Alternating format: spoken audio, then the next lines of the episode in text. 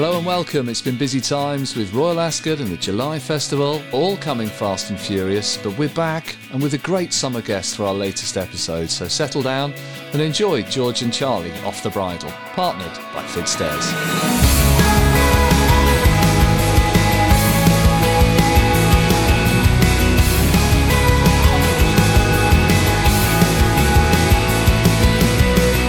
Tony Rushmer, and alongside me are Newmarket trainers George Scott and Charlie Fellowes. Top line, it's been a great month, hasn't it, George? Something like 22 winners on the board for the season already at 20%. Rocket Rodney's impressive listed win, and, and let's not forget that near miss at Royal Ascot. So I suppose it's only fair that we start with you, George. Things are going well.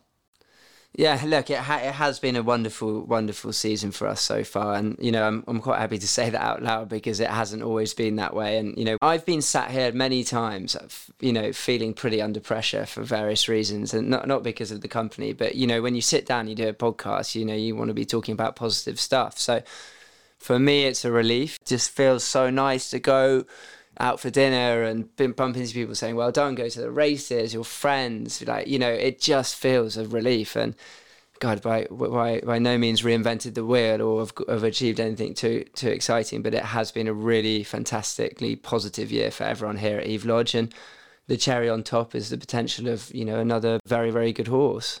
Rocket, Yeah, so close at Ascot, but you must have been thrilled with how he ran that day, albeit second sucks and all that. You must have been thrilled with that big run in the in the in the Windsor Castle, and then he's gone and won his listed race comfortably at Sandown. we thought on the numbers that he was going to run in the first six at Ascot, but never imagined him running quite so well. I mean, I think the main disappointment was that Aidan chose that race for his colt, who's they backed from threes into odds on. So probably the truth, the, the story is behind that. And you know, I feel like if I kind of been a bit braver and gone for the Norfolk, the way the form's working out, he might well have won the Norfolk. But that's all water under the bridge. Yeah, I felt he improved from Ascot. I was very confident that going to Sandown, he was a better horse because he had a better preparation, and I think Ascot made a man of him. So yeah, he went to Sandown, and you know he did what he needed to do, but it was the manner in which he he put put the race to bed, and you know a good time as well. So yeah, all all roads now lead to the Molecombe.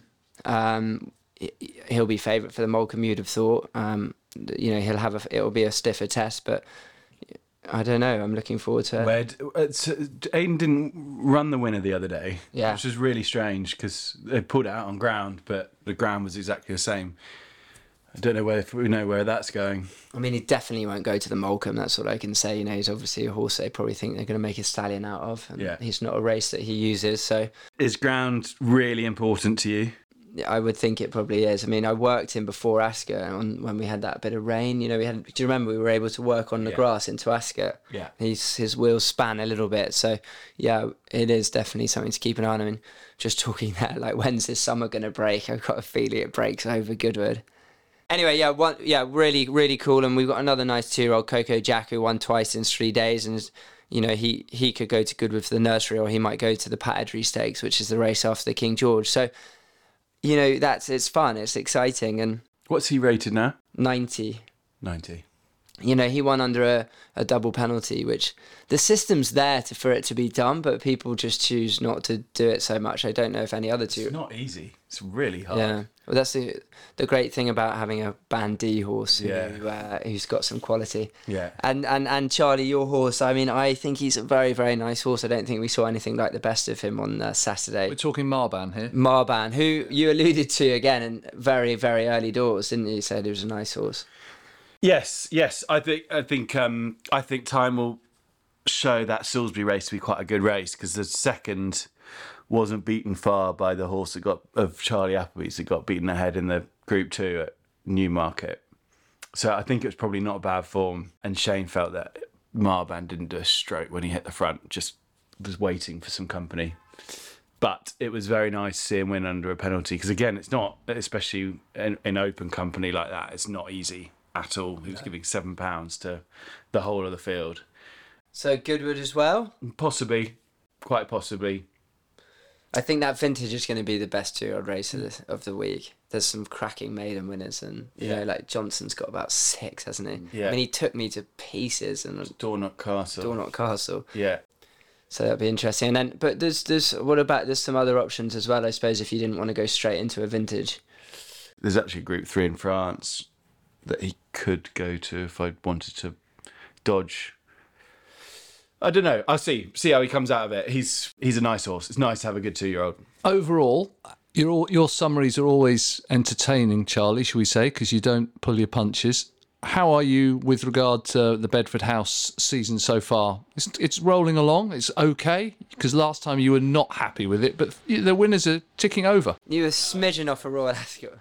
yeah, you were so close to a Royal Ascot winner. To be honest, Still not happy.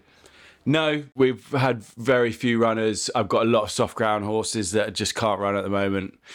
Um, I've just, I hate using unlucky year, but because you make your own luck. But we've just we have had a brutally unlucky year, and a lot of things just not not gone our way. Beautifully summed up by that horse who decided with 10 yards to go that he'd throw the race away, which was pretty frustrating because you come away from Royal Ascot with a group two winner and then a few other placings, and you're like, we've had a really good Ascot. And, you know, he finished second.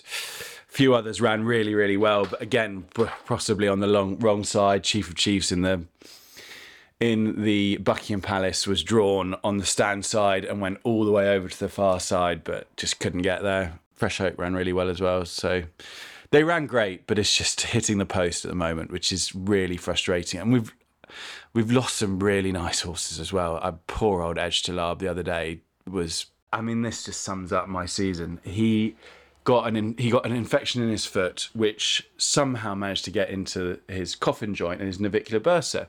Anyway, we got him straight up to the hospital, had an operation straight away. Got a call from the surgeon that evening. Couldn't have gone any better. There was a really small amount in there.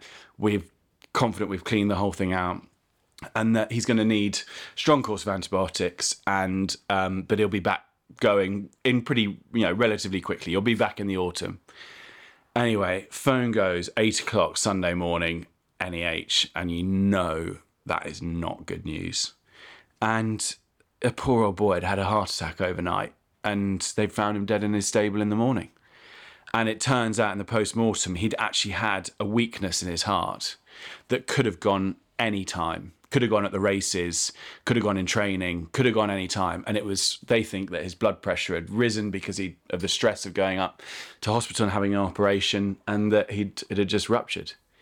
And, you know, I mean, thank God it didn't happen at a racetrack with a rider on board. But, you know, he was a horse that never got to show his true ability because he was a soft ground horse. He handled quick ground, but he was a completely different animal on soft ground. He ran a huge race in the Buckingham Palace, was only beaten about four lengths. On ground, he would have hated, and he had a massive race in him. And I just, it was cruel, really cruel. Isn't that a reminder that this sport, which we all love, God, it can be so cruel sometimes, can't it? And give you a kick in the gut, just, and it hurts. Yeah. Oh yeah, I mean the day to day as day to day as a trainer is a long way away from turning up to the races and putting a saddle on. You know, it's full of disappointment horses running badly, horses getting injuries, horses fatally getting injured, or you know, you get a call like that. The the, the horse's anatomy, I forget, it's just so monumentally big. There are just millions of tiny little things that can go that can go wrong, and often do go wrong, and it is it's painful at times. It really is. You know, you get attached to these horses. You know, you see them every day. Oh, I kept uh, calling the owner up that morning. Was we'd taken a few knocks anyway and calling him up on Sunday morning was really, really difficult. I'm happy to admit that I didn't manage to hold it together. Yeah, that was a it was a brutal day, and that came just after Royal Ascot. So we've taken a few knocks, but there's a long way left to go. We've got a very exciting two year old on our hands. I think there's more two year olds to come as well. So the future's bright, but we, yeah, it's not been an easy first half of this year, but we've had a very good few years, and you maybe you get complacent and you forget um, quite how brutal this game can be at times. Well, you sat looking at me for three years. Surely you must have remembered.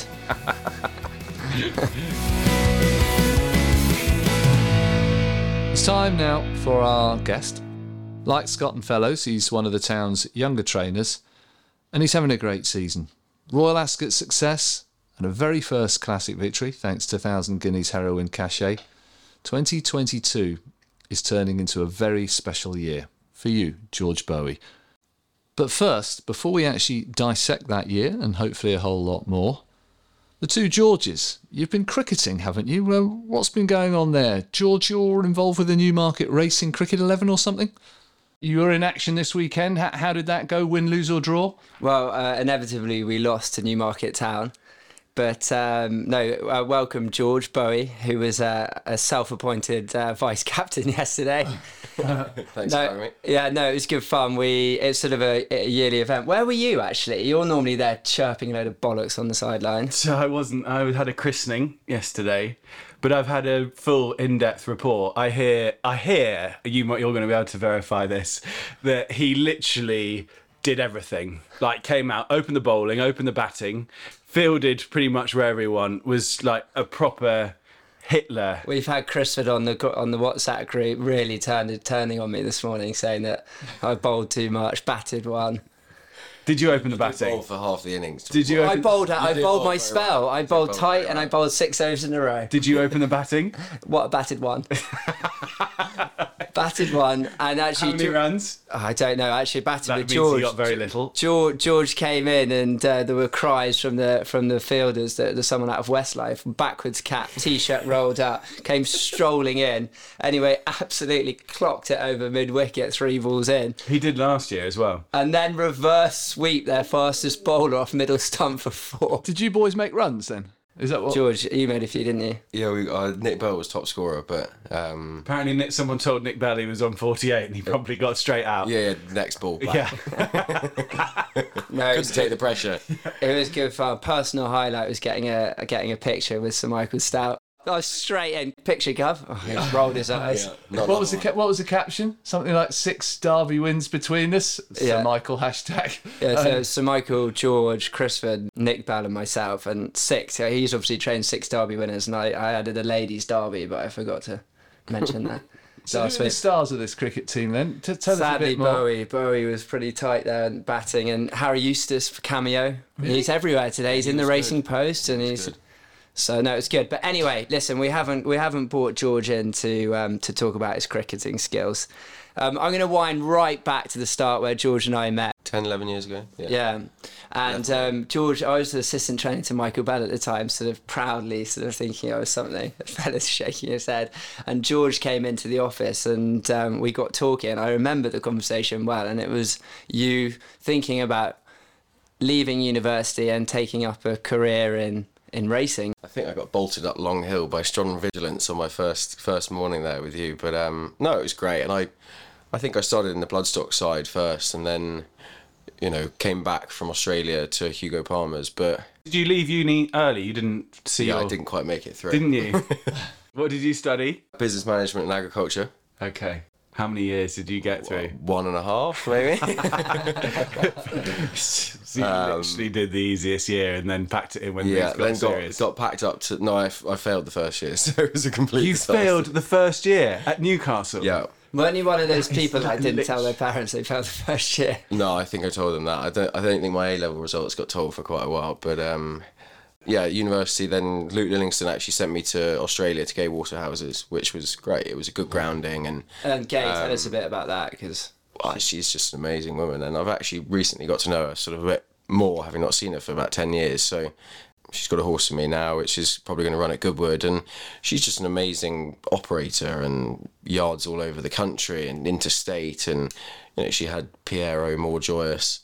You know, some fantastic champ, like complete champions all at the same time. Over each one, the slipper, and so it was great. I think we had seven or eight Group One winners in the. You know, I was only there six or seven months or something, and it was, you know, she was just so dominant, and um, yeah, she was great. I think you know her ability to train all types of horses, slipper winners, Melbourne Cup winner the year I was there. It's just, you know, it was a pleasure to be around. Really, Did you go over there raw, or did you had you worked in yards beforehand? I hadn't had really. some- No, I was pretty pretty green and pretty green when I came back. I think still, but um, no, it was great. It was uh, it was a good good le- learning curve anyway. What was it like as a life lesson? Because I'm assuming you hadn't been away out of the country for that length of time, and presumably you didn't know too many folk over there. I think it was the work that they put into you out there. You know, I was up at Charlie Udan in Australia. It's just stupid hours, isn't it? I was up at sort of two thirty in the morning, and it was it was great. But you know you learn fast. So you came back and worked from Gai's straight into a Newmarket Yard, or Yeah, straight to you. Well, not quite straight, a couple of months, but trying to find a job was. The, That was the point where we linked up again. Yeah. Again, remember striding up Warren Hill and chatting away, you know, where you want to go. And at that point, Hugo had.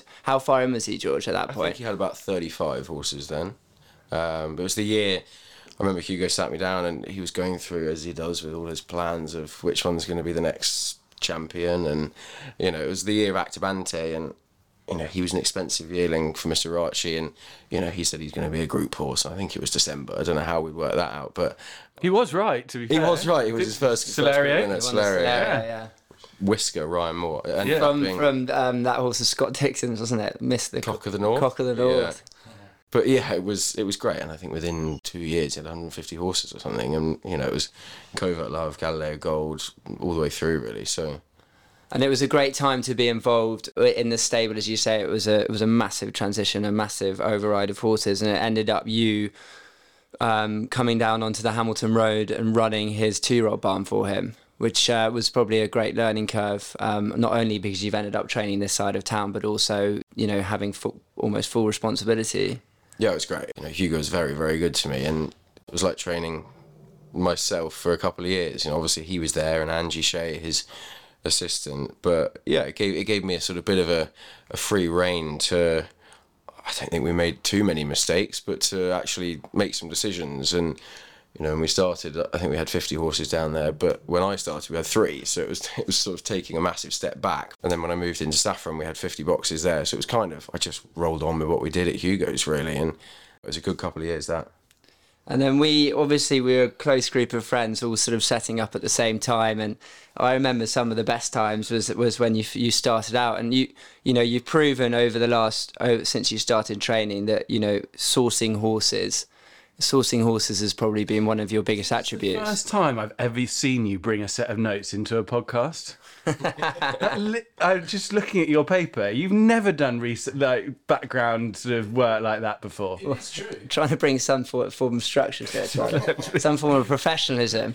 I, I've given up sending you notes because Well, we don't read I them. bloody read them. Done that, genuinely. So- so I couldn't up tell you the with last time I'd read notes. any of your notes, Tony. But anyway, back to yeah, back to that. So those early days were very special, weren't they? You know, we were all involved in them, and you started off. You know, you, it was life wasn't perfect to begin with for you. You went down into the into the barn, on, another barn onto the Hamilton Road, and you probably learnt more in those few months than you have, you know, since you know since you started training. Is that fair? I'd, I'd say so. It was. Um, I think we started with three horses initially. One out of a selling hurdle at um, Newton Abbot, one out of a claimer at Wolverhampton, and uh, three C's who Sam Haggas bought privately. And yeah, it, it was a bit of a disaster early doors. You know, we had a bunch of horses finishing second, hardly had a winner, and we did move. It was actually you, George, again, who you were moving down here, and it was the perfect sort of switch over, and I think I was down there for what was it, June to December, and it was it was fine, but um, yeah, moving into the Ringers Yard, that was a real transformation. We did an episode. It was in July, not yeah, 2019, and George said I'd just like to send best of luck to my pal George Bowie, who's starting out. And I'm thinking, three years ago, and things have gone, to put it mildly, well. In your wildest dreams, could you imagine that kind of things that have taken off from, like you say, a quietish sort of start to suddenly, woof, No, absolutely not. No, I think I mean, you know, I tried to have ten winners in the first year, then it was twenty, and yeah, I think it was just trying to get a better type of horse. But we were training, selling platers like. From those horses that you've that you know that you bought early doors, claimers, sourced by Sam. I mean, Sam Haggas has been a huge um, part of your team. That's led on to you know, Mystery Angel was probably your first flagship horse. It's well documented that you know you're you're a good team there with Sam Haggas. And how, how does that work? Well, Sam, he's been a great mate for fifteen years, maybe. Did you know each other before you Yeah. started working in racing? Yeah. At what, through school? just sort of at the end of school. But yeah, he's. I think he had less clients than I did when I started, and I literally had none. But it's I kind of backed him, and you know he's very bright guy, and I think you know he worked for Paddy Power as a trader and all sorts of things. Rob Waterhouse in Australia, and you know he's worked with some very very bright people, and a lot of what we do is at the sales is mathematics, really on his numbers and that sort of thing. But I think we got it wrong at the start. We were buying the horses that he said were absolute naps, and you go and look at them, and they were terrible animals. You know, they just couldn't, and we bought them, and they were no good. But actually, it's kind of changed, and now I don't even look at the catalogue anymore. He does the catalogue, and then I just go and look at the physicals and just say which ones you want to buy, and it's it works very well. And like, you know, we're now able to buy a better type of horse. I think we bought eight or nine horses last week and got sent a couple, but to order, so it makes his job easier because there's so many horses that were going through, and I was like, ah, you know, if we could get anyone to buy them, whereas I just used to buy them all on spec and then have to sell them and didn't sell them, and you know, it was just Tatts were very good to me there. But yeah, he's he's a bright boy. I like the story particularly about Mr. Cup because Mr. Cup was obviously uh, from the Shadwell draft, unraced, expensive yearling. Obviously went there from from a, his previous trainer with a an old issue, and Haggy signed the, the the paper. But it's funny talking to him about it, and just shows the way that you guys you know work.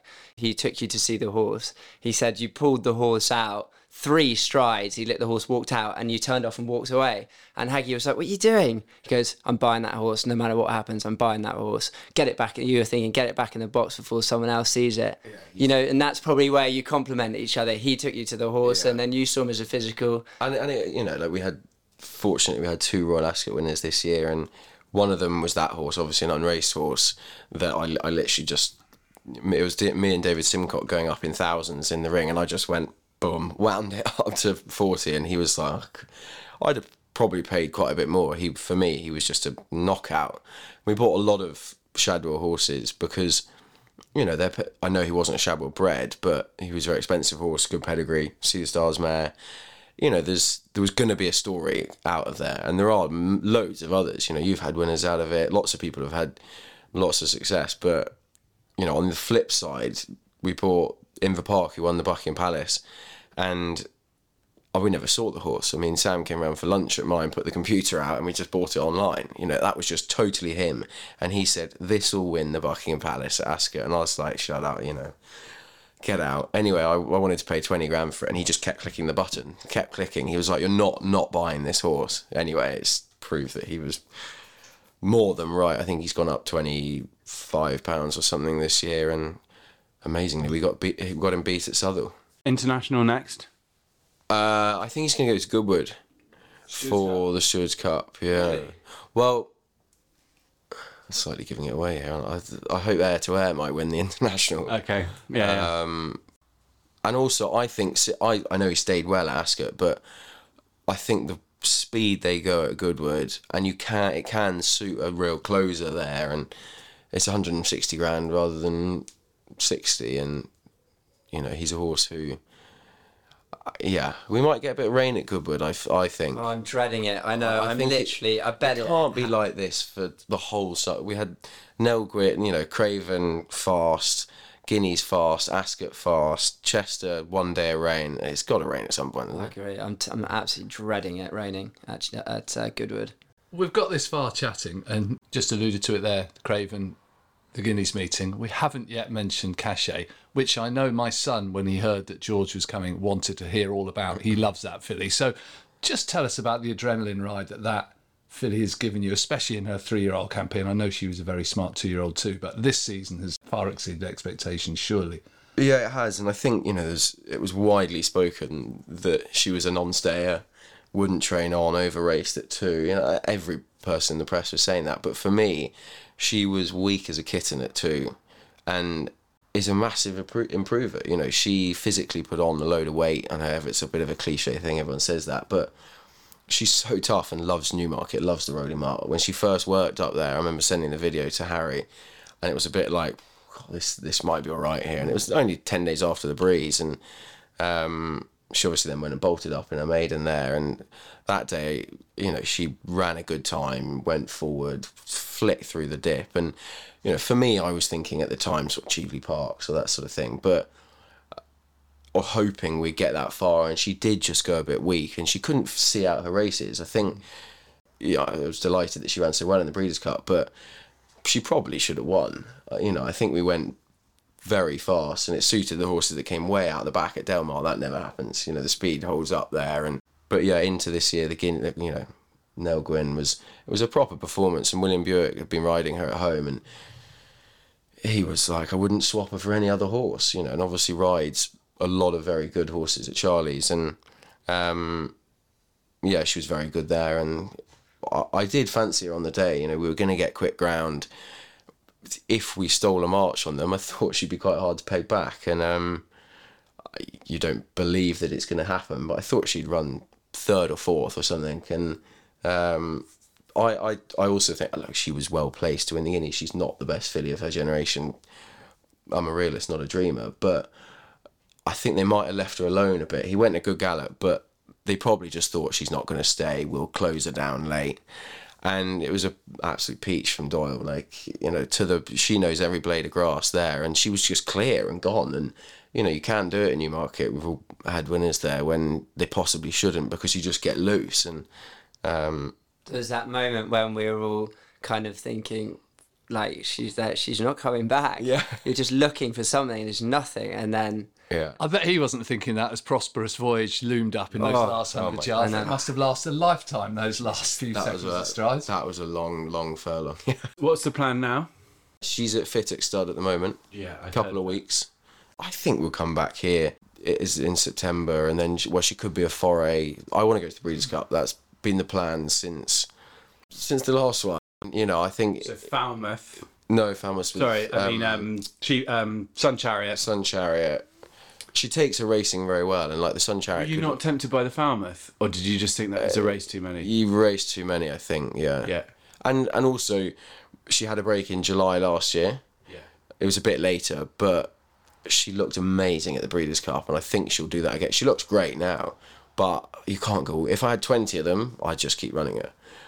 But you know, she could run seven times this year, six of them in Group Ones on in three different countries, and yeah, I mean the Breeders' Cup is the is the aim. So she'll be Sun Chariot, maybe Forêt. could be Forêt, and then Breeders' Cup. Would bottomless busy, ground. busy. Where are you? you know, she was over six furlongs in the Albany, ran a blinder, but got beat a few lengths on heavy ground. You remember that day? It was just bottomless. So nearly rained off. They said, "Oh, racing goes ahead." I know Ascot racing goes ahead. But uh, that that would be really interesting seeing her back at seven, wouldn't it? Yeah, I think I Really think so. interesting. And you, you you just let her rip and go. If if it was good to soft ground, I think she'd be fine. And there you can just get loose and Yeah, yeah, it's a great track for that. um, but yeah, Is Forêt your, if you think in the way that Nell Gwyn seven, Guineas Mile, Forêt seven, Breeders' Cup, do you almost think that you may send her there rather than Sun Chariot, which is a mile, isn't it? yeah, they're quite close together as well. I think Yeah, it was almost they like are. a week apart, but um, So it'd be one. yeah, it, yeah, probably. But Poz loves going twice in a week. don't Doesn't matter how good they are. he loves backing one up. I just um, think uh, with her, George, for me, like she's just the epitome of the way you train your horses. You know, she, she, you know, when you match horses up, you know, Charlie, you have those wonderful stares that stay with you for a long time, and like Cachet, just like when you see her, she looks like you know each trainer has a like how their horse. Like she just looks like a George Boughey filly, and she's just you know, you, you train them forward, and she just, for me, it just sums up everything about your training. She's courageous, tough, runs back, and kept improving. But I know you're not a Newmarket born and bred, but it felt like it, didn't it? I mean, as a Newmarket trainer to win a Newmarket Classic, we certainly celebrated like it, you know, like it was. Um, it's, it's one of those things. You know, obviously winning a Group One's everyone's dream, but you know you could win one in Germany on a Sunday and you're flying back. You know, we the fact that we could literally just roll home. All my family were there, all mates, everyone. Hamish Macaulay bought half of Majestic, and it was piled into the house. And there must have been a couple of hundred people through the house that evening. I'd say until it finally it was just nice to down. stop and and and celebrate it as you Yeah. say there's always the, like with racing there's always the next day and it really felt at that moment that we're all of our closest friends and your family were there and we just stopped and uh, you know I was driving but I could just couldn't have enjoyed it more we just appreciated it one of our best mates winning a guineas and you know I'm I know when when we win those types of races you know further down the line it will be the same or when the Crisfords and the Fergusons and all that lot but it was just it just felt like a bit of a a moment in time, didn't it? We've done it all together for so long, but Yeah.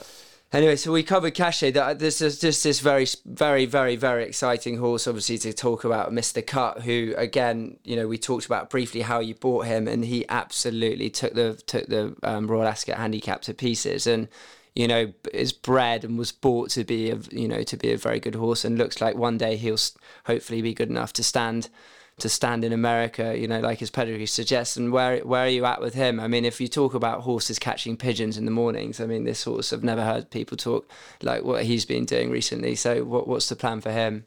He's a very impressive workhorse, and and he's his work was before Ascot. It was it was very good, and you know, it was kind of on the heart rate monitors and everything like that. It was very similar to Cachets and. Everyone was saying he's got to go a mile and a half and that sort of thing. And for me, I'd rather run him in the Britannia and you know he's he was a better time than the Group Three for three year olds, and he's going to go to Newbury next week, and I think I, I it'll take a pretty good one to beat him, I think, and he's going to get fast ground. He's bred for fast ground. He's America through and through, really. And yeah, he might end up out there someday. Oh, like if, if everything you started ticking boxes, where will he end up by the end of the year? Well, he, oh, he, there's not probably a race for him at the Breeders' Cup you know, so Lane's End started own half him now. So you know, the plan is to probably end up out there at some point. And if he's if he's good enough to do it in England, they want him to be here. But the backup is to go there, and and he's his work on the all weather I think is actually better than the turf. And you know, he could be a he could be a horse that goes to Dubai in the winter. Um, I can't remember what the race is, but there's like a there's a Group Three early doors in January that on the dirt, and I'd love to try him on the dirt and see if he could be a Saudi horse or a come back to Dubai. And I know he's a big brute of a thing. You know, I took Oscula out to Saudi and it was an embarrassment, really. And she was 400 kilos taking on these monsters of Bafferts and Pletchers and that sort of thing. Whereas he's one of those, you know, he's huge, great horse and, and a real athlete with it. So, yeah. And that just quickly touching on William, I mean that he's that's been a great link up for you, hasn't it? Yeah, it's uh, it's great. Like I mean, I he's not stable jockey, but you know, because obviously he rides all the Charlies, but Charlie doesn't have runners every day, whereas we have runners most days. So it kind of works, and he comes in. He doesn't come in that much, but for a, you know, he rode Mr. Cut the other day, and he comes in when it's sort of important. There's no point overdoing him, but yeah, look, he's he's a for me, he's the best rider in the country. I, I think at the moment, him and yeah, there's a few others, but he's probably going to be unless he something goes wrong, he's going to be champion jockey. He's 26 clear or something already. I mean, you know, usually the championship starts at Goodwood. I mean, I think it'll be over at Goodwood. And for our listeners, we always ask our guests if their train is a horse or two to sort of keep an eye on over the second half of the season. What what what would you suggest? Um, maybe a two-year-old or two that you're quite excited. I had a nice two-year-old win the other day. Kinter, she's two from two. She looks pretty smart. Yeah. She won at Kempton. She's in the Lowther. She might go to the Papa in France if we supplement her, but her work was very good before she won, and and she won very well. So. on a juvenile colt. The horse called Star Shot for the Niarchoses. He's nice horse. Acclamation runs a couple of weeks time. Looks smart. I hope we'll see. Good pedigree. I, I, must just say, for three years in training, do you do you get those moments where you want to pinch yourself and say, "Blimey, when's this all going to just change direction for me and go a little bit south?" I mean, in your five-year plan, you must be well ahead. Yeah, we're well well ahead of that. I thought I would be delighted to have forty horses and ticking away, and, st- and still in business. You know, that's the main thing. We all know the three of us around here how, you know, we've had a lot of winners and we've all got plenty of horses in our yards, but it's it's tricky and. um yeah, I think it was trying to stay afloat at the start, and then you know we started getting better horses, and you want to, you know, you up what you want to do. But yeah, it's not as easy as some of the other countries that friends of ours train in to make to make it work. So good. Well, listen, G, thanks a million for for dropping in, and uh, wish you wish you the best of luck for the rest of the year. Thanks, mate. So that was George Boughey. Great to have our guest in. Interesting stuff there from George um, that we can reflect on. He's done ever so well, hasn't he, George Boughey? I know he's your mate, Scotty, yeah, so I'll let you sum up. No, extraordinary. It's nice to have him on. I think, you know, sometimes you just see. You, you, I wanted to get him on so people could get a little bit more of an idea about him because he's, he's just a really, really, really good guy and show us that you do actually do some homework for these podcasts because that as charlie pointed out is quite remarkable the amount of thought and effort you've put into it he's filled a sheet of a4 with handwritten notes for those Slight that can't see exaggeration anyway just a couple of things before we wind up podcast syndicate horses have been a big success in the last couple of years. This year, it's fair to say they're taking a little bit more time. The two-year-olds, how are they now, and what's the what's the current state of play, Charlie? Yeah, it's, yeah, it's not been quite so whiz bang as it has been the last couple of years, but like this, uh, it's not sales chat. I promise you, it's not sales chat. I couldn't be happier with my filly. She's just had a really unlucky start to life in training, but she has just started cantering, which is great. She looks fantastic.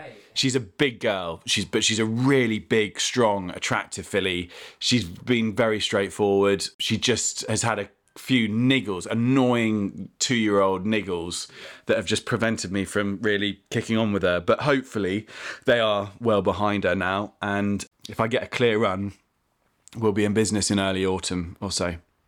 Piade? Yeah, my horse Zeppelin again. He's just been immature. You know, he had some open growth plates in his knees, which means his knees weren't fully matured. Don't know why I'm looking at my knees. Um, and Chicken legs. Yeah, yeah. He got a few niggling juvenile in, I- issues. So he he's training away, but we're not able to move into faster work. I'm adamant he's a horse that wants wants cut in the ground, and the autumn will be his time. But there's plenty to look forward to with both of them. As you say, slightly spoilt in our last two years, having had Charlie Fellowes the horse and Eve Lodge.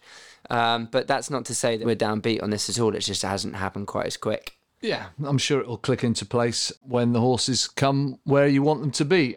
Talking about horses ready to roll, what have we got to run in the next few weeks, month, before we reconvene here, possibly in August? You know your season's going well when you get Jack the Truth to win at the age of eight. You know, I mean, you know, so someone's looking down on me. I thought he was gone. Yeah, and he he probably put in a career best. I mean, he'd probably have a little bit of a spell through the on this fast ground, small fields. But he's certainly not necessarily a horse that I'd be sort of saying to back. But yeah, I mean, those two two-year-olds, uh, you know, Rocket Rodney and Coco Jack, to me look like horses that should continue to win races and step up. Charlie? I am going to give two two year olds, hopefully, which shows you that I feel the future is bright. Two two year olds that have already run, both made really nice debuts. Number one is Shabazz, who is a free eagle who ran fourth on debut in a really hot maiden at Yarmouth. Godolphin had two in there, and Gosden had one in there. And I think the two Godolphin horses won three times already between them, and we were with them. The four pulled a long way clear. He needs cut in the ground, which is why he hasn't run since. Uh, he's so unbelievably straightforward, which just makes my life heaven. He could go to Newcastle next weekend for a B, C, D restricted race. And I think he could be a really fun horse in the second half of the year, especially when the ground goes softer. And the second one is a filly called Cloudbreaker, who ran at Newbury on debut. She's by Sea The Stars. She had a shocking draw that day. She was drawn one of, I can't remember how many, 14, 15. And it was one of those days where they all came over to the stand side. So she was literally drawn out in the sodding middle, got no cover, ran fine, finished fifth. But I hadn't done a massive amount with her before that. And she looks to me like she has improved quite considerably for that run. She's got entries at the end of this week, so she could run, and I wouldn't be worried about quick ground with her. So I think she's all right. So two, two potentially really nice two-year-olds again for the second half of the year. So that's us done. Thank you to our friends Fitzdares, great long term supporters of this podcast. We'll be back for another episode in August. The last thanks, I promise, is to our ace producer, Carl Homer of Cambridge TV. We hope you've all enjoyed listening. Follow us on Twitter at Bridal Podcast and make sure you subscribe so that you never miss an episode. Because let's be honest, we're not that great at telling you when we're coming, but we hope you enjoy our podcast and continue to tune in. Thanks and goodbye.